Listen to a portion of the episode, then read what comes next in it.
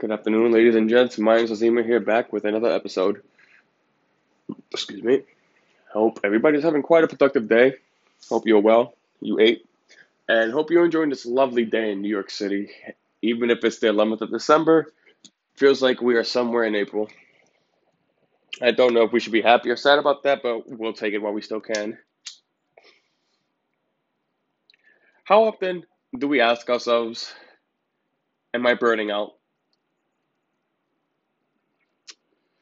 And not in the sense of hitting rock bottom, but doing too much or too much too soon. You know, maybe there's a nice biddy out there and you like her so much, you just off bat start flirting with her, getting ready to pick out a wedding cake. Or you're very inspired to start being a new journalist of sorts, and you go on and write maybe 10 or 20 articles in the next three or four hours because you were so inspired, but shortly after you feel winded and the break you take automatically diminishes whatever progress you made. I know this all too well because I have definitely found myself in a position burning out way too quickly.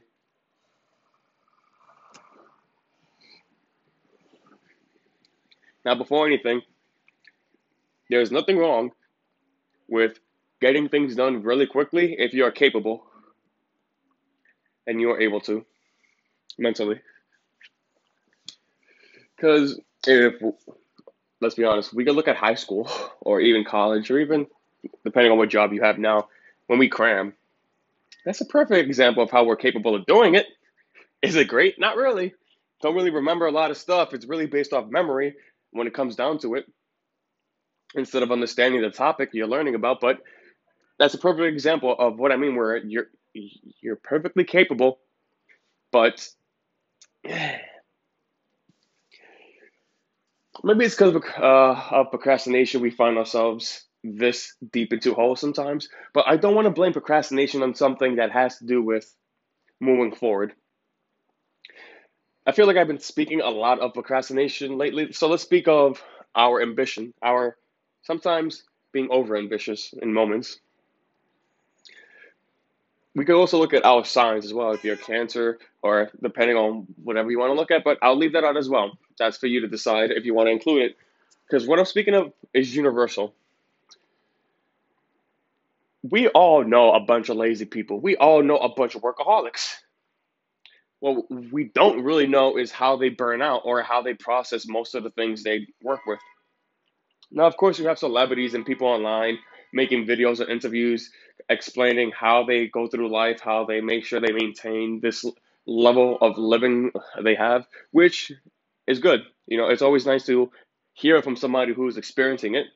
But at the same time, it's kind of a half ass answer because I'm pretty sure in a politically correct interview, you can't exactly tell somebody your shit's hitting the fan and you're ready to like toss yourself out the window because you really can't handle everything you're doing at the moment. But you, you just gotta tell them, hey man, like it's been a struggle.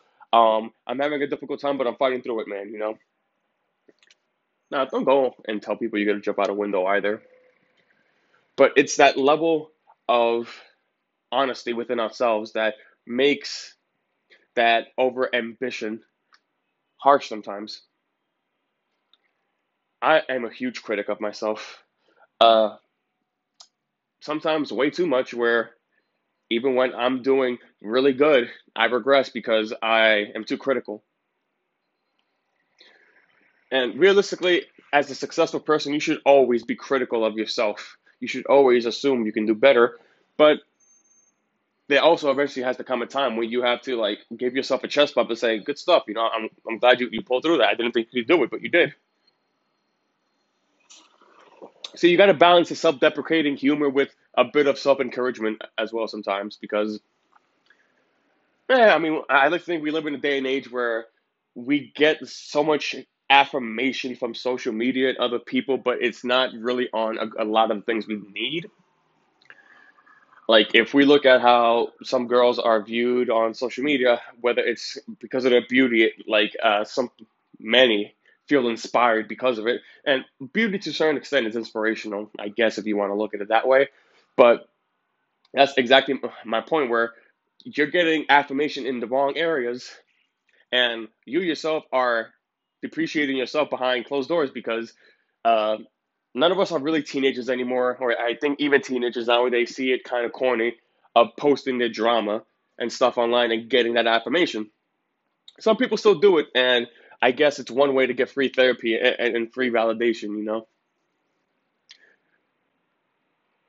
But eventually, you need to be critical of yourself. You need to be grateful of yourself. You need to be willing to realize that sometimes, yes, you are a shithead. Yes, sometimes you are a dick. You spend a lot of money, vice versa. Like, again, just go down the list of hammering yourself. But after a while, you need to come up with a list of things you can pat yourself on the back for as well. And I'm not talking about just one small moment of like, oh, well, you know, like you lived today, good job. No, like, same way you fight with yourself sometimes to actually bring yourself down and actually convince yourself you're not worthy of whatever situation you're in. It's the same way you need to fight with your self confidence and be like, listen, man, like whether or not I'm insecure today, I need to understand I'm actually good. I'm good and this and these areas, this is where I need to improve, but I'm grateful I'm right here where I need to be in these areas. And that is what I could be happy about and appreciate. Now, of course, depending on your situation, you could always think worse of what you have. But I, I think that really separates people who are critical of themselves, overly critical of themselves, and somebody who's being real but is able to reward themselves as well. Like anybody who's listening to this podcast, you know how grateful, not grateful, I'm sorry, you know how amazing your life is?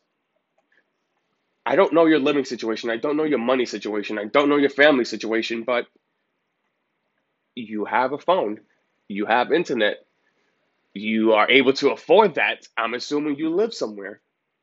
You can speak English as well, because I noticed from my analytics, maybe 30% of my listeners are not from the US. Maybe they speak English, maybe they don't. But the point is, they know English in a country where English is not their native language. So, how amazing is that? And yes, we can allow small little moments in life to allow ourselves to diminish whatever value we hold. But trust and believe eventually you're, go, you're going to have to reward yourself. You're going to ha- have to please yourself mentally because we always shower ourselves with vacations, gifts, vices, or whatever. Sure, like that's another form of rewarding yourself.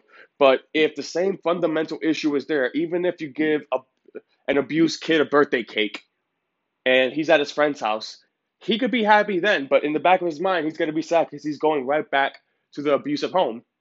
And that's what we do mentally.